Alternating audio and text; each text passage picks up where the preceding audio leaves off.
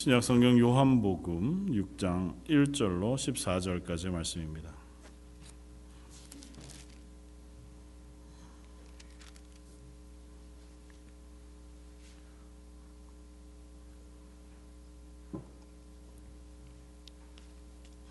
요한복음 6장 1절로 14절까지 말씀입니다.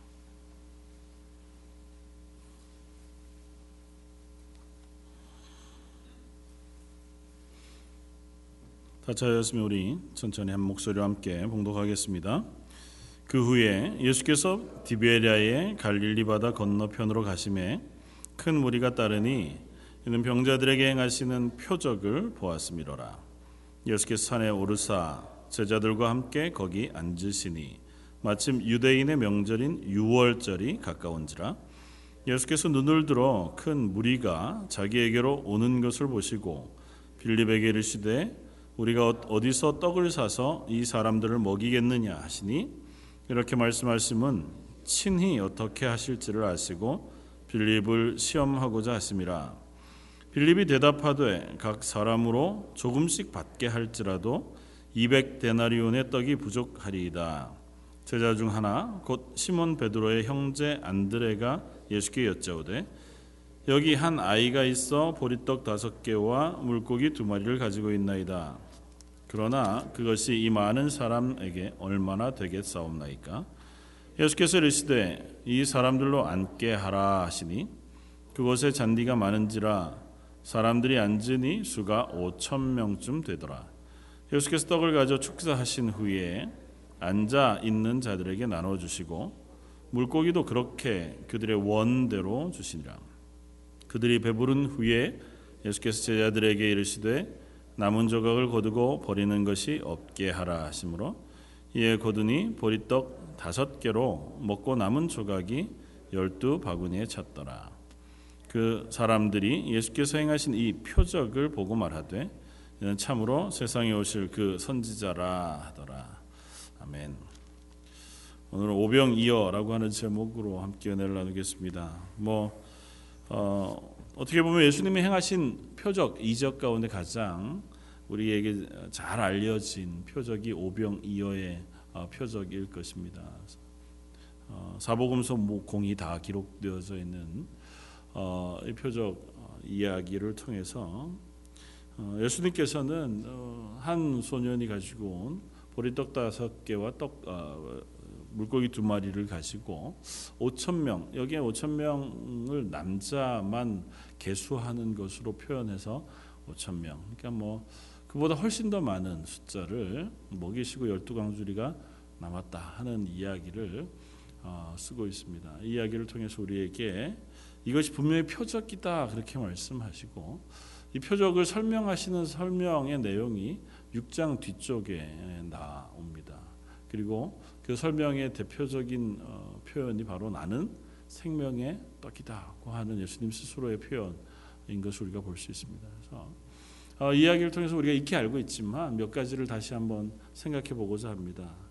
제일 단순하게는 이런 것들을 이해할 수 있을 것 같아요. 말씀을 쭉 읽다가 보면 아 예수님 하나님이 우리에게 주시는 은혜 그 은혜 베푸시는 것들은 참 부족하지 않고 완전하구나 하고 하는 것을 느낍니다. 그것이 영적인 것이 되었던 구원이 되었던 아니면 육신의 것을 채우시는 아주 그런 어, 은혜가 되었든지 간에 하나님 우리들에게 베푸실 때에 아주 풍족하게 넉넉하게 베푸시고 그에게 필요한 만큼 완전히 베푸신다고 하는 것을 볼 수 있습니다. 저 말씀을 읽다가 제자들을 통해서 아마 오병이어를 나누어 주시는 그 표현에서 11절에 어, 보면 원대로 나누어 준다고 하는 표현을 쓰고 있습니다.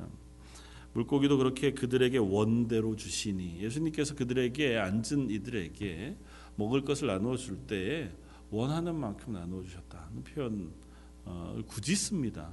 아마 사도 요한이 아, 이 이야기를 떠올려 어, 이 복음서를 쓰면서 아, 예수님으로부터 주어진 은혜 그것이 결코 부족하지 않다고 하는 것과 넉넉하게 주어졌다고 하는 것에 대한 고백을 담아서 이 표현을 쓰고 있는 것 같아요. 그냥 먹을 것을 주신다고 해도 예수님께서 이 땅에 오셔서 행하셨던 모든 일들 아니면 창세기로부터 계시록까지 이루어져 있는 하나님께서 인간을 향하여 베풀어 주신 은혜와 하나님의 구원 그리고 베푸시는 그 복들 중에서 부족한 것이 있나고 생각해 보면 아 그렇지 않았구나 고 하는 것을 깨닫게 됩니다.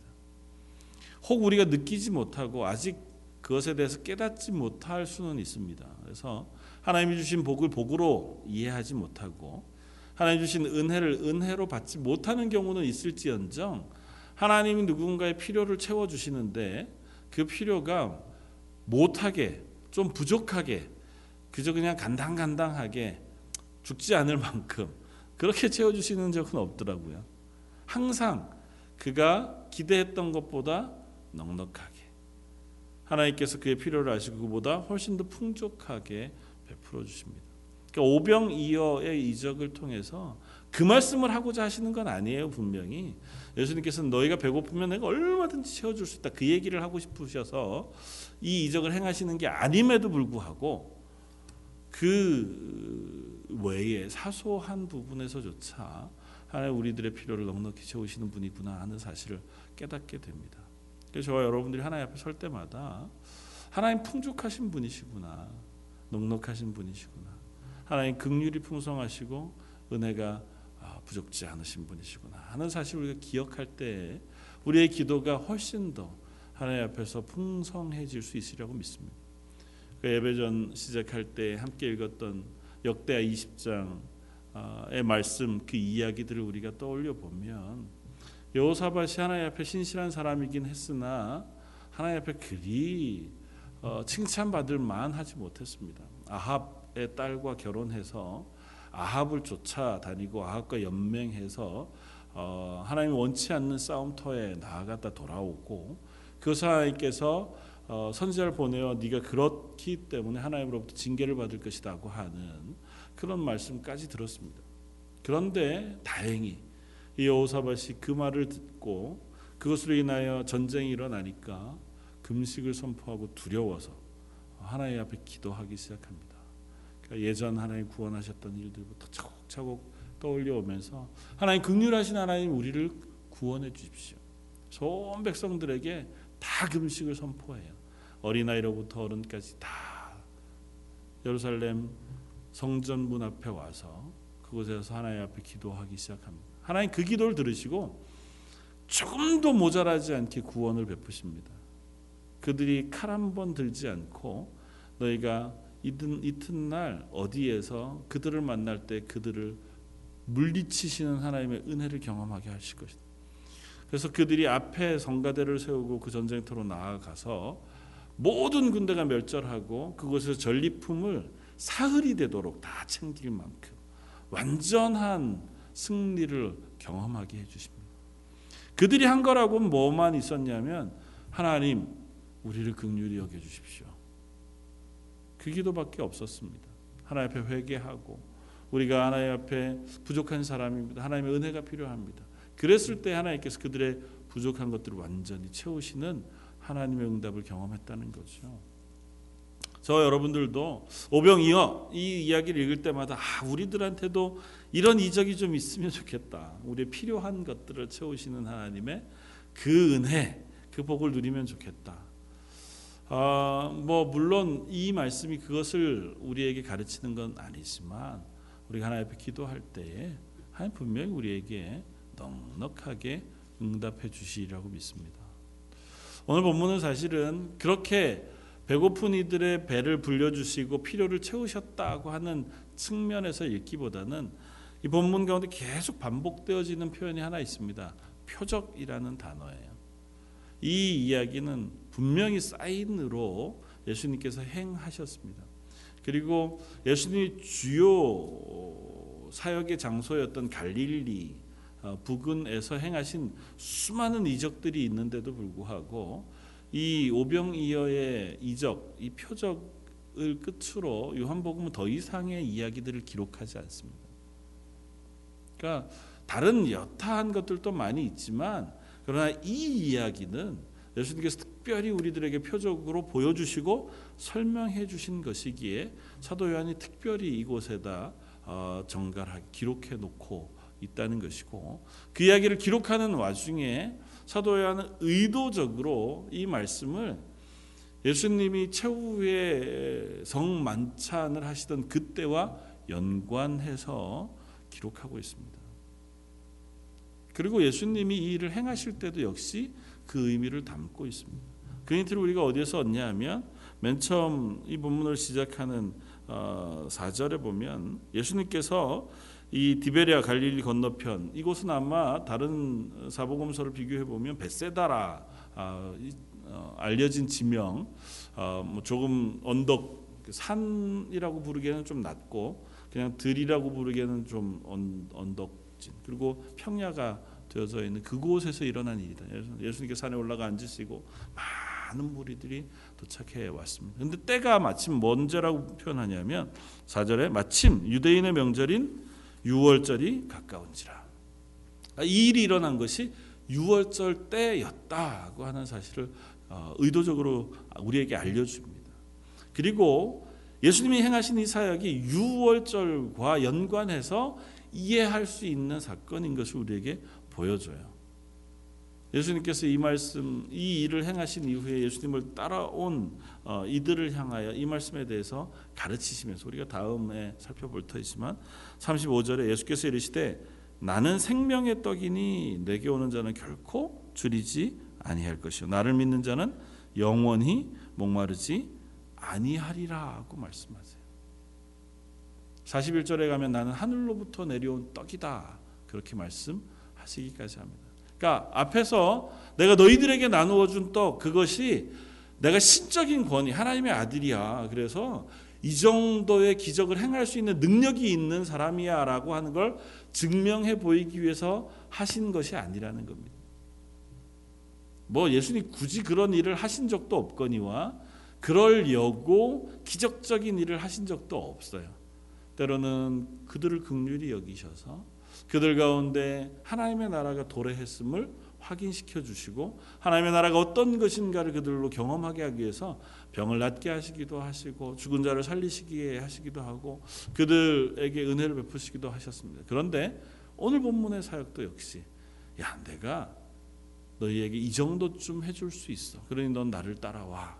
라고 하는 의미에서 주신 것이 아니고 이 일을 통해서 내가 너희들의 생명의 떡으로 왔다는 사실을 기억했으면 좋겠다. 단순화하면 이렇습니다.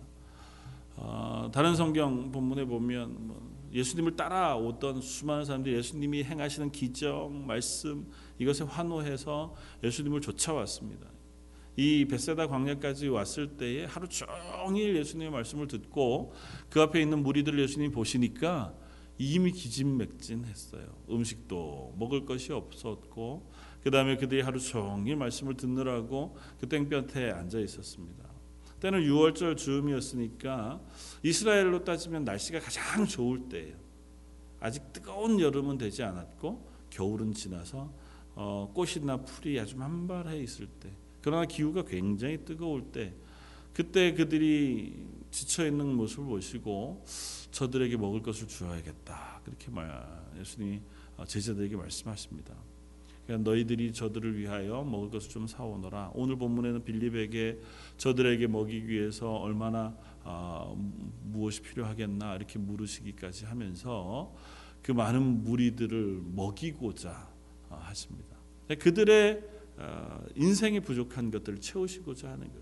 겉으로는 먹을 것이 없어서 배고픈 이들 그리고 지쳐 있는 그들에게 새로운 힘을 얻게 하시기 위해서 먹을 것을 제공하시는 것이지만 그것을 통하여 똑같이 먹을 것이 없어 죽어가는 영혼의 죽음 가운데 놓여 있는 그들에게 영적인 생명인 당신의 몸을 그들에게 떡으로 나누어 주어 그들이 그것을 먹고 영원한 생명을 얻게 하시기를 원하시는 가르침을 가르치고자 하고 계시다는 것. 앉은 무리가 한 5천 명쯤 되었다. 성경이 그렇게 씁니다. 어, 표현할 때 맨 앞에 많은 무리가 자기에게로 나오는지를 할때 그 무리라고 쓴 표현하고요. 앉으니 사람의 숫자가 5천 명쯤 되었다고 하는 그 단어가 다른 단어입니다. 앞쪽에 있는 단어는 우리말로 표현하면 그냥 남녀 물론하고 전체 무리가 얼마 그렇게 쓸 때의 단어고 뒤쪽에 앉은 사람이 5천 명 되었다고 할 때의 단어는 남자를 지칭합니다. 정확하게 숫자를 세어 기록하는 남자들. 그러니까 뭐 그때 당시에는 이제 투표권이 있는 남자, 20세 이상 성인 남자. 그 사람들을 계수했을 때 5천 명이었다 그렇게 표현하는 거예요. 그러니까 숫자는 훨씬 더 많았습니다. 넉넉히 잡으면 뭐 2만 명이 좀 넘었을 것이고 부족하게 잡아도 만여 명이 넘었을 만한 숫자가 앉았습니다. 그들에게 먹을 것을 주라고 하시니까 아, 빌립이 계산을 해봅니다. 특별히 빌립에게 물으신 이유는 빌립이 그곳 출신이에요. 지금 있는 베세다 그 곳 출신이어서 아마 네가 가서 음식을 사오려고 하면 뭐 이런 의도도 있으셨을 것입니다. 빌립이 대답합니다. 빌립이 얘기하기를 어, 사람으로 조금씩만 먹게 그냥 입만 다시고 허기만 질 정도만 한다 하더라도 200데나리온 가지고도 부족할 것 같습니다. 굳이 계산치 않아도 꽤 큰 돈일 겁니다. 한 데나리온이 한 사람의 한 가족이 하루 먹을 만큼의 음식을 살 수 있는 돈. 하루 일당쯤 되어지는 돈이니까 200데나리온은 한 201 정도의 일당쯤 되어지는 돈. 그것으로도 부족할 겁니다. 그렇죠. 부족하겠죠. 당연히. 그러니까 어, 이 사람들 먹일 방법이 없습니다. 그 얘기죠. 예수님이 그 이야기를 아셨습니다. 오늘 본문에 보면 예수님께서 그렇게 말씀하신 이유가 친히 어떻게 하실지를 아셨지만 빌립을 시험하고자 하셨다고 표현해요. 예수님께서 굳이 제자들을 시험하실 필요가 없잖아요. 왜 빌립을 시험하셨을까요? 그래서 시험하다고 하는 이 표현은 그를 훈련시키시고 계시는 겁니다. 그러니까 이 질문을 하심으로 그로 하여금 확인하게 하시고 그에게 기적적으로 하나님께서 베푸시는 은혜를 경험하게 하심으로 아 예수님이 하나님이시구나 라고 하는 사실을 명백히 깨닫게 하시고 그곳으로 향해 가는 길들로 인도해 가시는 거예요. 그러니까 넘어뜨려서 너를 넘어뜨리겠다는 것이 아니고 이 과정을 통과하여 조금 더 예수님의 제자의 자리로 나오게 하시기 위하여 일부러 이런 과정을 거치고 계시다고 하는 사실을 쓰고 있습니다. 특별히 사도 요한은 성경을 기록할 때 그런 표현들을 자주 써요. 제자들의 심리 상태, 제자들이 어떠했다고 하는 배경 설명 이런 것들을 자꾸 쓰는 이유는 그것을 통하여 읽는 독자들이 또 예수님께서 그들을 어떻게 훈련시켜 하나님의 교회로 만들어 가셨는가 하는 것을 우리에게 보여주기 위함입니다. 그러니까 예수님께서 그냥 아무것도 허투루 하시지 않으셨어요. 먹이시려고 하면 오병이어가 아니라 아무것도 없는 데서 그냥 앉히시오. 그래서 예수님이 제자들에게 말씀 안 하시고 앉은 그들에게 먹을 것을 다 또 주실 수 있었을 겁니다. 그거나 오병이어를 가지고 와서 나눠 주는 수고를 하고 뭐 그게 큰 차이가 없지 않아요.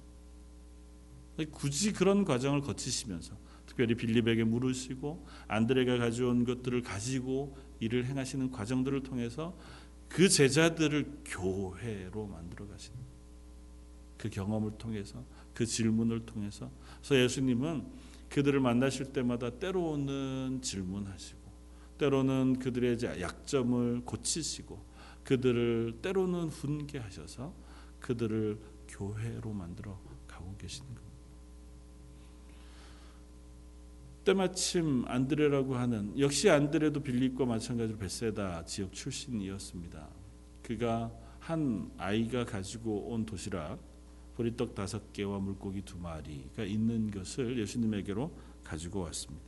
그래서 이것을 가지고는 왔지만 이게 이 사람들 뭐 다 먹이는데 무슨 소용이나 있겠습니까? 아주 작은 것인데 그렇게 가져온 것을 예수님이 받으시고 다 자리에 앉히셨습니다. 5천 명을 때로는 50명씩 100명씩 마태복음에 보면 잔디밭에 다 앉히시고 나신 후에 그 음식을 드시고 축 축사하시고 떼어 나누어 주셨다. 성경 그렇게 기록합니다.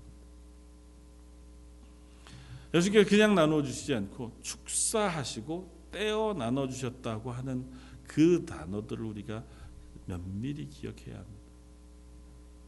똑같은 일이 얼마 지 않아 일어납니다. 6월절이 다 되었을 즈음에 예수님과 제자들이 6월절 만찬을 어, 먹기 위하여 마가의 다락방에 들어가 앉습니다.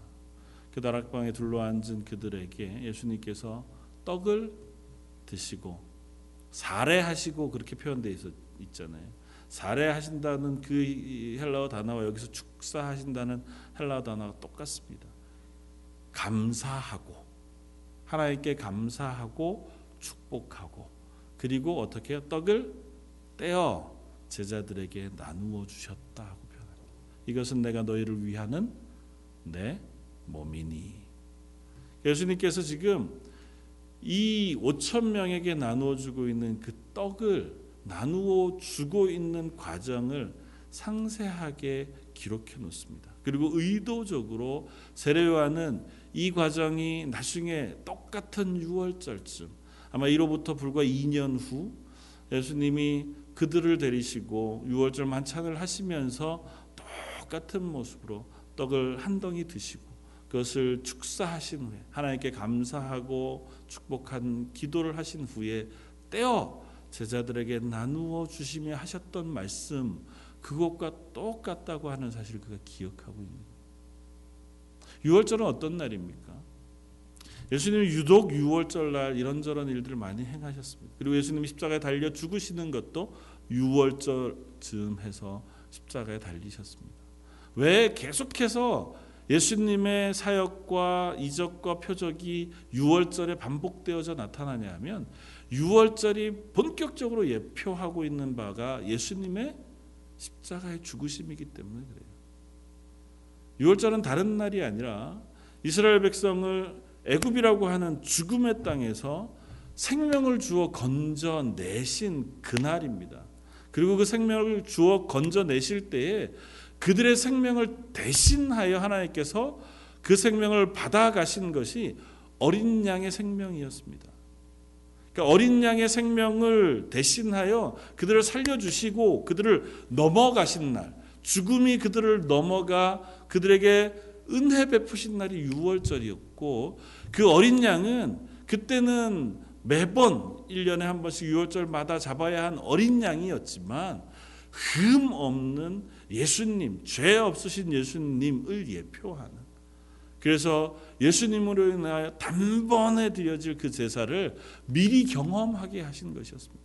그 과정을 통해서 아 우리는 죽을 죄인이지만 죽어서 이 땅 가운데에서 그저 이 어, 애굽의 모든 사람들처럼 죽음에 이르러야 할 사람들이지만 하나님께서 우리에게 이 생명을 대신 받으시고 구원해 주셔서 우리를 건져 주셨다고 하는 고백을 하시게 하게 하신 것처럼 예수 그리스도를 우리를 대신하여 죽여 죽으시고 죽게 하시고 그 피를 받으심으로 우리를 영원한 하나님의 자녀로 받아 주셨다고 하는 사실을 이 여러 사건들을 통해서 우리에게 확인시켜 주고 있는 것입니다.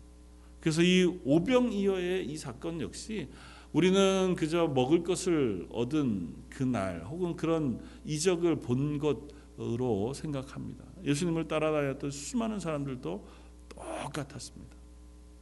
그들은 오병이어를 먹으면서 예수님이 그 떡을 드시고 축사하시고 떼어 나눠 주는 것들을 먹었습니다. 얼마나 놀라운 기적이에요. 그런데도 불구하고 6장 마지막에 보면 그들이 예수님을 떠나가니라라고 기록해요. 그 떡을 먹고 예수님을 환호해서 찾아왔습니다. 또 예수님을 따라왔어요. 예수님이 일부러 그들을 피해 떠나가셨는데도 불구하고 일부러 피해 떠나가신 예수님을 산지 사방으로 쫓아다니면서 예수님을 향해 나아옵니다.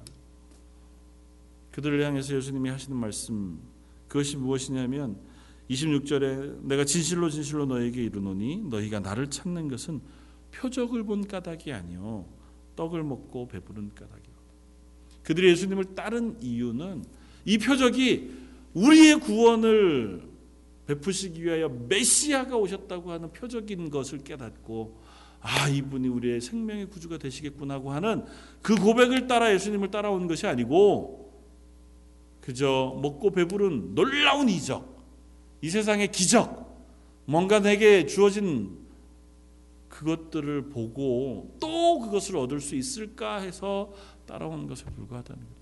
예수님이 행하시긴 행하신 그 이적을 경험하고 보고 우리는 읽고 그것을 묵상함에도 불구하고 그 안에 예수님께서 우리에게 주신 구원이라고 하는 은혜는 놓쳐버리고 아니 바라볼 생각조차 하지 않고 거기에서 떨어진 부스러기가 같은 이 땅에서 주어지는 은혜 그것에만 우리의 눈길을 두고 쫓아가는 어리석은 그 모습들을 본문 가운데 보여준다. 그것 위에서 쫓아오는 너희들의 그 관심과 환호는 예수님이 기뻐하시지 않습니다. 왜냐하면 그것 때문에 하시는 게 아니거든요. 그것을 위해서라면 예수님은 수 없는 기적들을 행하셨을 겁니다. 아니, 예수님이 맨 처음 공생애를 시작하실 때에 사막에서 40일 금식하시고 사단의 시험을 받으실 때 이미 그때 하셨을 거예요.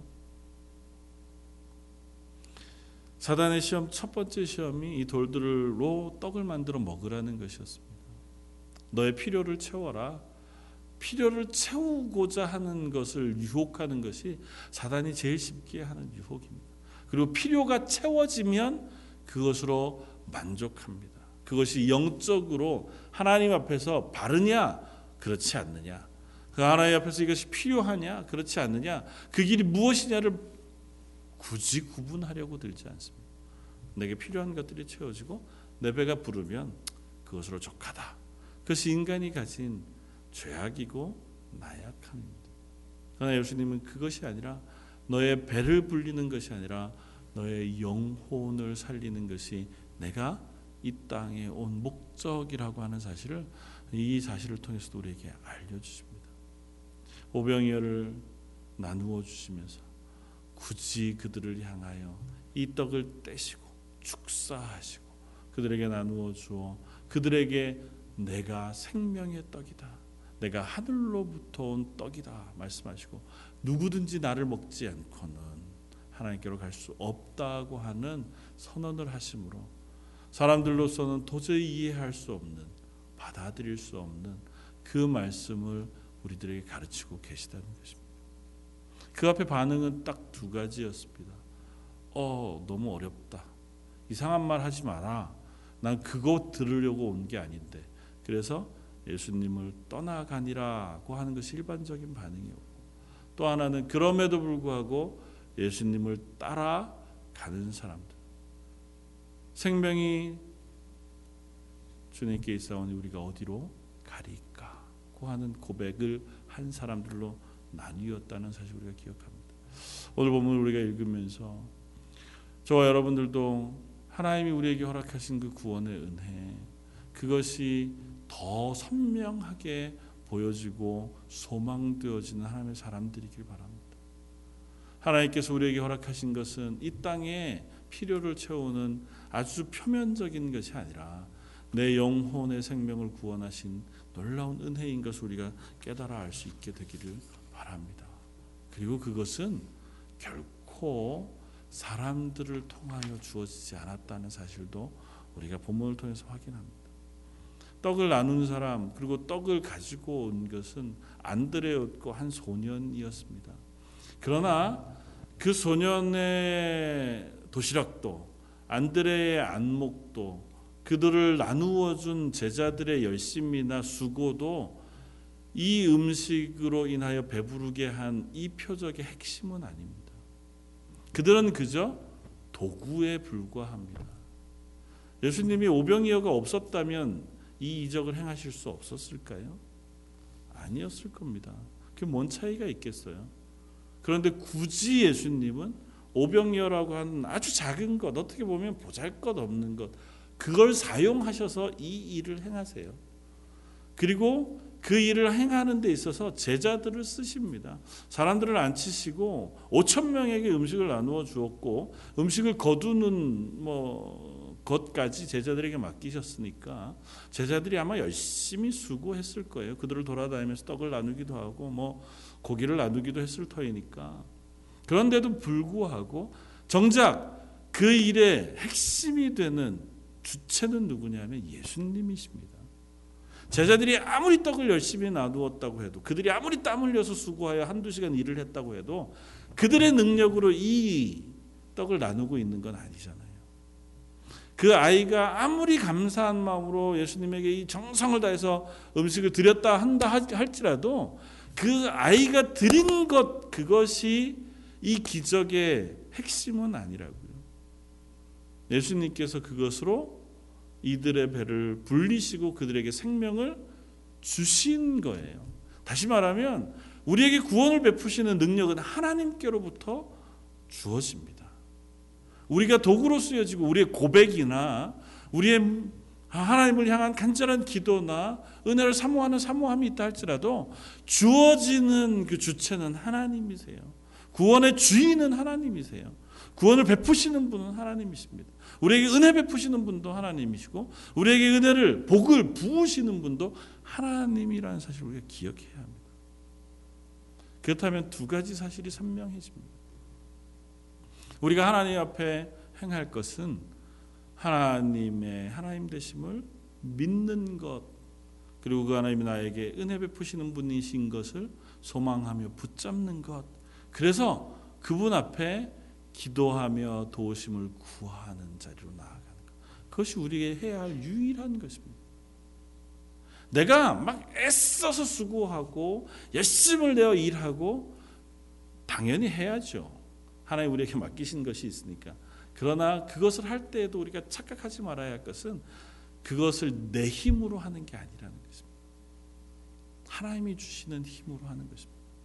하나님의 교회의 일들을 감당할 때, 특별히 그리스도인으로 이 땅을 살아가는 삶을 살려고 할 때, 우리가 필요한 물질, 필요한 힘, 필요한 지혜, 필요한 열심, 필요한 시간이 있다면 내가 결정해 하나님 앞에 드려 헌신하는 것처럼 보이지만 그것은 하나님으로부터 우리에게 주어진다는 사실을 기억해야 합니다. 내가 그 일을 하려고 하면 하나님이 그것을 행할 수 있도록 우리에게 힘을 주시고 지혜를 주시고 환경을 바꾸어 주셔서라도 그 일을 하게 하실 것이라. 제자들이 이 떡을 나누려고 생각하니까 오병이어가 너무 부족해요. 그래서 생각해 보니까 또 도시락 또 가져온 사람들이 있을 테니까 5천 명을 쫓아다니면서 다 찾아다니면서 도시락 있는 거 조금이라도 다 내놓아 보십시오. 우리 한번 나눠 먹어 보십시다. 예수님이 축복을 하시면 이게 좀 더 많아 많은 사람이 먹을 수는 있겠지만 요거 가지고는 아직 부족하니까 당신도 좀 있는지 찾아보고 집 가까운 사람은 좀 가지고 오고 뭐 주변에 나무 보시면서 열매를 좀 따가지고 오든지 그렇게 채우는 게 아니라 그들은 어떻게 해요? 예수님이 주시면 그냥 나누는 것에 불과해요. 그래서 두 번째, 하나님의 교회는 결국은 청지기로 부름을 받는 거예요. 저와 여러분들은 청지기로 부름을 받습니다. 하나님의 일을 행할 때 우리는 그저 청지기일 뿐이에요. 하나님이 주신 것을 나누는 사람들일 뿐이에요. 하나님 우리에게 허락하신 구원의 은혜, 그 기쁨을 나누는 사람들이고 하나님이 내게 주신 물질들을 나누는 사람들이고 하나님이 내게 주신 기쁨과 건강 그 감사함을 나누는 사람들이에요. 성경 분명하게 얘기합니다. 네가 청지기로서의 역할을 잘 감당할 때 내가 작은 일에 충성할 수 있는 더 크고 비밀한 일을 너에게 맡길 것이라. 우리에게 맡겨진 작은 일에 충성할 때 하나님 우리에게 더 많은 것을 맡깁니다. 너무 단순한 원리잖아요. 회사 생활을 해도 그렇습니다. 누군가에게 뭔가를 부탁해서 일을 맡겼습니다. 별로 어렵지 않은 일이에요. 근데 그 일을 내가 기대한 것보다 더 열심히 잘 해냈습니다. 그러면 다음에 조금 더 어렵고 좀더 중요한 일 맡기려고 할 때 누가 생각나겠습니까? 작은 일에 충성한 사람이 생각날 거 아니에요. 그래 네가 하면 좀 좋겠다. 좀 어렵 어렵거든 누구 좀 도움을 받아서라도 한번 해봐라. 그래서 그 일을 잘 했어요. 그러면 그 다음에는요. 내가 회사 전체를 너한테 맡겨도 잘 할 수 있을 것 같다. 인간 사회도 그렇다면 하나님의 일을 감당하는 것에는 두말할 것 없죠. 하나님 돈이 없으신 분이 아니십니다. 천지를 창조하신 분이시잖아요. 오병이어를 통해서 우리에게 확인시켜 주는 것이 있습니다. 하나님께서 우리에게 오병이어로 5천 명을 먹이실 수 있는 능력이 있는 분인 것을 알게 하세요. 천지를 창조하셨던 분이라는 사실을 우리에게 기억하게 하십니다. 그분이 우리에게 그 능력을 주실 수 있어요. 다만 그 능력을 받아 청지기로 지혜롭게 사용할 수 있는 이들에게 능력을 부으세요. 저 여러분들은 우리 교회는 그와 같이 하나님께서 부으신 능력과 그 은혜를 가지고 이 땅 가운데 교회로 살고 그리스도인으로 살고 하나님의 사람으로 사는 사람들입니다. 저 여러분들 올 한 해를 살면서 우리 속에 아 하나님으로부터 부어지는 은혜를 잘 나눌 수 있는 지혜로운 청지기와 같이 살아갈 수 있는 한 해가 되게 해주십시오. 하나님 내게 주신 것이 무엇인가 잘 생각해보고 또 그것 가운데 내가 나눌 수 있는 것이 무엇인가를 잘 생각해보고 또 그것으로 하나님의 복음 그 은혜를 드러낼 수 있는 길이 무엇인가를 잘 묵상해 하나님 제게 그것을 더 많이 맡겨 주십시오. 잘 감당하게 해 주십시오. 기도할 수 있는 저와 여러분들이었으면 좋겠습니다. 그리고 마지막으로 그렇게 우리에게 주어진 것 그리고 예수님을 통하여 지금 오병이어로 나뉘어진 이 가운데 그 예수 그리스도로 인한 생명의 복음 그리고 제자들로 인하여 나뉘어지게 되어질 그 복음은 어쩌면 참 하찮은 것처럼 사람들에게 취급받는 것인지도 모릅니다. 오병이어를 굳이 쓰신 이유를 그렇게 우리는 이해할 수 있다 생각되었습니다. 아무것도 아닌 데서 주실 수 있음에도 불구하고 일부러 작은 것을 들어 그 일을 행하시는 것을 통해서 사람들 앞에 예수님은 이 오병이어와 같이 아주 작은 모습으로 보였습니다. 그래서 예수님은 사람들로부터도 배척을 받고 예수님이 전하는 말씀도 그들의 귀를 울리지 못합니다. 예수님이라면 공생의 사역 3년여간의 사역을 하셨다면 최소한 예루살렘 혹은 이스라엘의 많은 사람들은 구원하시고 하나님의 부르심을 받는 것이 정상이라 생각이 되었습니다. 그런데 불과 120명, 12명의 제자 중에 한 명을 제외하고 11명. 그리고 나서도 120명쯤 되는 사람들 외에는 예수님의 말씀을 믿고 예수님 보내실 성령을 기다린 사람이 없었습니다. 그만큼 예수님은 사람들에게 어쩌면 소홀히 여김을 받으시고 또 그렇게 복음은 소홀히 취급 받아 왔는지도 모릅니다. 지금도 여전히 마찬가지입니다. 예수 믿고 구원 얻자고 하는 이 복음을 들었을 때 세상 사람들의 반응은 그냥 코드숨 치는 소식에 불과할지 모릅니다. 뭐 그런 걸뭐 아직도 는 그런 거 믿고 다니냐? 그렇게 얘기할 만큼 그러나 그 복음이 우리들에게 심겨졌을 때 이 세상 가운데 하나님의 생명과 구원의 일들이 일어나고 있음을 우리는 기억해야 합니다. 세상은 그 복음을 대단한 것으로 볼 수 없지만 그러나 우리는 그 복음이 심겨진 곳에서 때로는 30배, 60배, 100배의 결실, 혹은 겨자나무와 같이 큰 나무로, 혹은 온 동리를 부풀리는 누룩과 같은 힘과 파워가 있는 하나님의 능력이라는 사실을 기억합니다. 저 여러분들이 가지고 있는 복음 역시 그러하고 저희 교회가 가지고 있는 복음 역시 그러하다는 사실 우리가 놓치지 말길 바랍니다. 이 땅을 살아가면서 내가 맡은 게 뭐가 있을까? 하나님 왜 나는 하나님이 보시기에 정말 하나님의 교회를 섬길 만한 능력이나 시간이나 재능이나 이런 것들 안 주셔서 눈 씻고 찾아봐도 별로 그런 게 없을까? 저 여러분들의 가장 강하고 가장 소중하고 가장 힘 있는 복음 그것을 하나님이 심어 주셨다는 사실을 우리가 기억할 수 있기 바랍니다. 저 여러분들에게 맡기신 것에 가장 중요한 것 그리고 유일하게 소중한 것은 뭐냐면 복음입니다.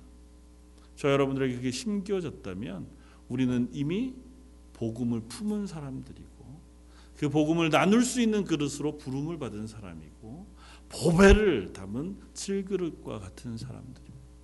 그 위에 그 복음을 나누기 위해서 그 사랑을 나누기 위해서 필요한 모든 것들은 어느 때고 하나님이 부어 주실 수 있다고 분명히 말씀하십니다. 저 여러분들에게 심기어진 것이 그 놀라운 복음이라는 사실을 기꺼이 우리가 붙잡고 하나님 올 한해 그 소중한 복음 보물을 품은 사람으로 내가 하나님의 복음 안에 선 사람으로 스스로 고백할 수 있고 가족들 앞에 교회 앞에 세상 앞에 고백해낼 수 있고 증언해낼 수 있는 사람 되게 해주십시오. 기도하는 저 여러분들 되시기를 주님의 이름으로 부탁해 드립니다. 전문 기도하겠습니다. 겨우 물고기 두 마리, 보리떡 다섯 개, 그것을 가지고 5천 명이 넘는 큰 무리들을 먹이시면서 우리에게 가르치고자 하셨던 것. 예수님 그 생명의 떡을 우리에게 먹게 하시고 그 떡으로 인하여 생명을 얻게 하셔서 우리가 그 복음을 품고 그 복음을 또 떼어 나누어 줄 사람으로 부르심 받았다는 사실을 저에게 말씀해 주시니 감사합니다. 2016년 한 해가 그런 하나님의 부름을 받은 하나님의 생명을 품은 하나님의 소중한 자녀 되었음을 기억하는 한 해이게 하시고 그걸 하나님 앞에 내 주변에 있는 많은 이들 앞에 교회 앞에 가족들 앞에 증거하고 고백하고 나눌 수 있는 저희들 되게 하여 주옵소서. 특별히 이 자리에 나와 예배하는 모든 이들에게 그 일들을 능히 감당할 수 있는 힘과 건강과 지혜와 은혜와 은사 믿음을 허락하여 주옵소서. 오늘 말씀 예수님 이름으로 기도드립니다. 아멘.